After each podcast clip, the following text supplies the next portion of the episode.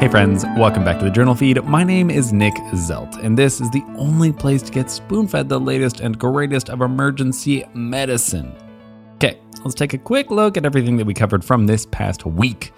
First off, give your flash pulmonary edema patients some nitro, and not just a little, but a lot. After that, merit based payment incentives, while a good idea and concept, kind of stink. Then, uh, shark fin spotting. Do you know this ECG sign? After that, it pays to do simulation on things that are actually close to reality, at least for airway training. Perhaps. And then finally, intra-articular lidocaine for shoulder reductions. It's worth a try. Now, if you are hearing this right now, then you are not currently a Journal Feed subscriber, and so you're not receiving the full Journal Feed podcast, only getting a portion of the past week summaries. Don't worry, all the articles are good articles. But if you would like to get full access to both the podcast and the blog, then you'll have to become a member. All the details for that are at journalfeed.org. And remember, we don't ever want anyone to think that money is a barrier to better patient care. So if you're having any trouble affording a subscription, please just get in touch and we'll help you out. Now, this is the audio version of the past week summaries, which this week were brought to you by Jonathan Brewer, Nicholas Srika, Clark Strunk, Aaron Lacey, Jason Lesnick, and Clay Smith. So, without further ado, I bring you the first article titled High Dose Nitroglycerin Infusion Description of Safety and Efficacy in Sympathetic Crashing Acute Pulmonary Edema, the High Dose SCAPE Study out of the American Journal of Emergency Medicine. Flash pulmonary edema, now better known as sympathetic crashing acute pulmonary edema or just SCAPE, can be scary, but the treatments for it work well, especially if they're instituted early. So let's talk about one of the cornerstones of treatment, nitroglycerin. First question, then, though, if we're talking about it, is how should we be giving nitroglycerin? Should we titrate up slowly, go with boluses? No, we don't have time for that stuff. Let's just go high dose, which is safe, right? It's always good to hear data that supports what you'd like to do or perhaps what you already do. This trial was a retrospective chart review from a single academic emergency department where they found 67 adult patients who had systolic blood pressures over 160, respiratory distress with pulmonary edema, and uh, had high dose nitro used on them starting at at least the dose of 100 micrograms per minute. These authors compared the characteristics of the patients who either did well or did not have favorable outcomes. Now, most patients, 69%, did actually quite well. To do well, you had to not get intubated, not have hypotension, and have no AKI.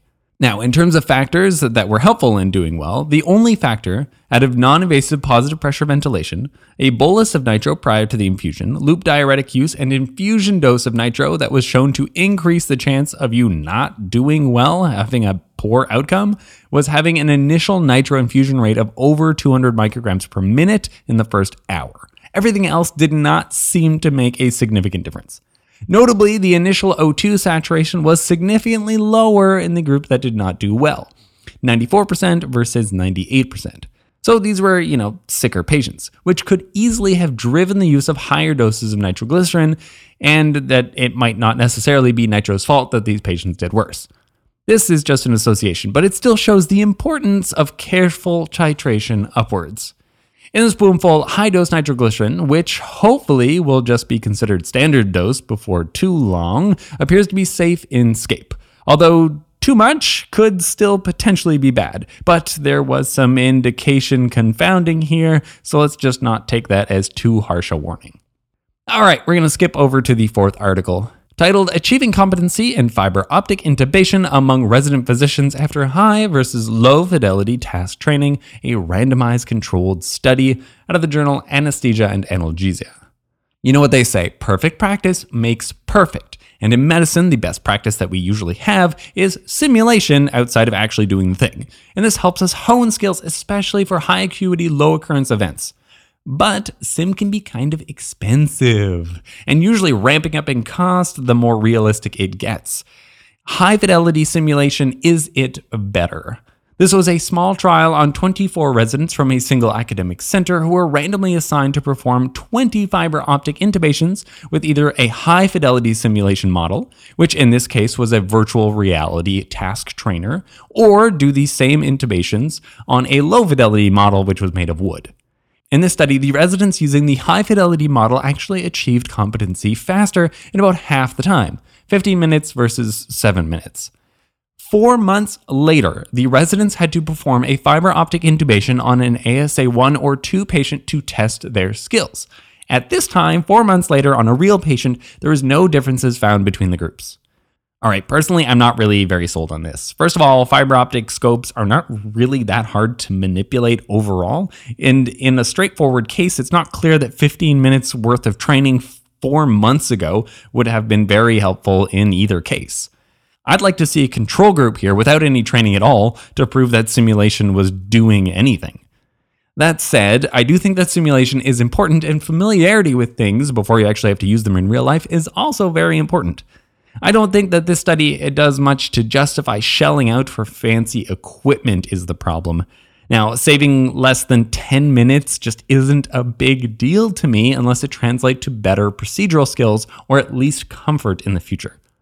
In a Spoon Feed, using a high fidelity simulation for training fiber optic intubation lets residents reach competency faster, but no differences were measured or seen when it actually counts.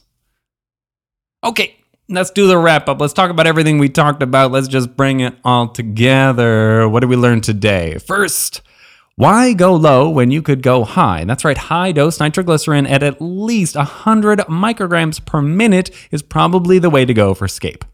Fourth, I'm all for high fidelity simulation, but I'm not sure it made a real difference in this trial on fiber optic intubations.